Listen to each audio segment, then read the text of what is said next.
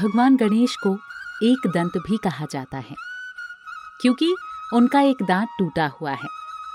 उनका एक दांत कैसे टूटा, इसके संबंध में अनेक पौराणिक कथाएँ प्रचलित हैं। सबसे प्रचलित कथा गणेश और परशुराम के युद्ध से जुड़ी है। इस कथा के अनुसार, एक बार परशुराम भगवान शिव से मिलने के लिए कैलाश पर्वत पहुँचे।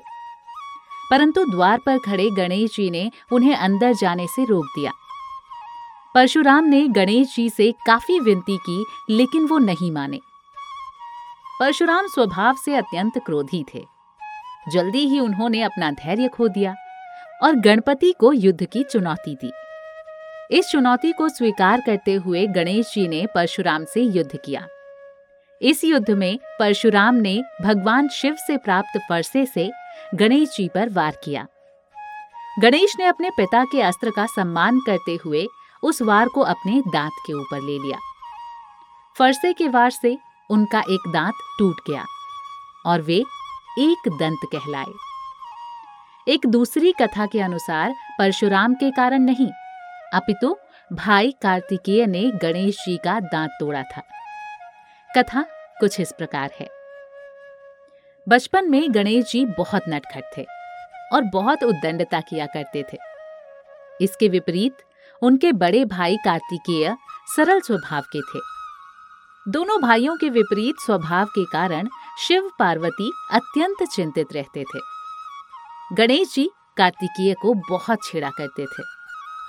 ऐसे ही एक झगड़े में कार्तिकेय ने भगवान गणेश को पाठ सिखाने का निश्चय किया और उन्होंने गणपति की पिटाई कर दी, जिससे उनका एक दांत टूट गया और तभी से भगवान गणेश एक दंत कहलाए। जब महर्षि वेदव्यास जी ने महाभारत ग्रंथ को लिखने का निश्चय किया तो उन्हें इसे लिखने के लिए एक कुशल लेखक की आवश्यकता हुई, जो उनके कथन और विचारों को बिना बाधित हुए लिपिबद्ध कर सके। महर्षि वेदव्यास ने सभी देवी देवताओं की लेखन क्षमताओं का आकलन किया, परंतु वे संतुष्ट नहीं हुए। तब उन्हें भगवान गणेश जी का ध्यान आया। भगवान गणेश को लेखन कार्य का भी अधिपति माना गया है। महर्षि वेदव्यास जी ने गणेश जी से महाभारत लिखने का आग्रह किया। गणेश जी ने वेदव्यास जी के आग्रह को स्वीकार कर लिया और इस महाकाव्य ग्रंथ को लिपिबद्ध करने के लिए तैयार हो गए। परंतु उन्होंने महर्षि वेदव्यास के समक्ष एक शर्त रखी कि पूरा काव्य ग्रंथ लेखन को एक पल के लिए भी बिना रुके पूरा करना होगा। गणेश जी ने कहा कि आप कथा कहते हुए कहीं भी रुकेंगे नहीं, और यदि आप कथा कहते हुए बीच में रुक गए तो मैं लिखना बंद कर दूँगा। वेद व्यास जी में शर्त वेद व्यास जी ने शर्त स्वीकार कर ली। परंतु साथ ही उन्होंने भी एक शर्त गणेश जी के समक्ष रख। दी महर्षि वेदव्यास जी ने कहा कि आप बिना अर्थ को समझे कुछ नहीं लिखेंगे। इसका अर्थ ये था कि गणेश जी को प्रत्येक वचन को ठीक प्रकार समझने के बाद ही लिखना होगा।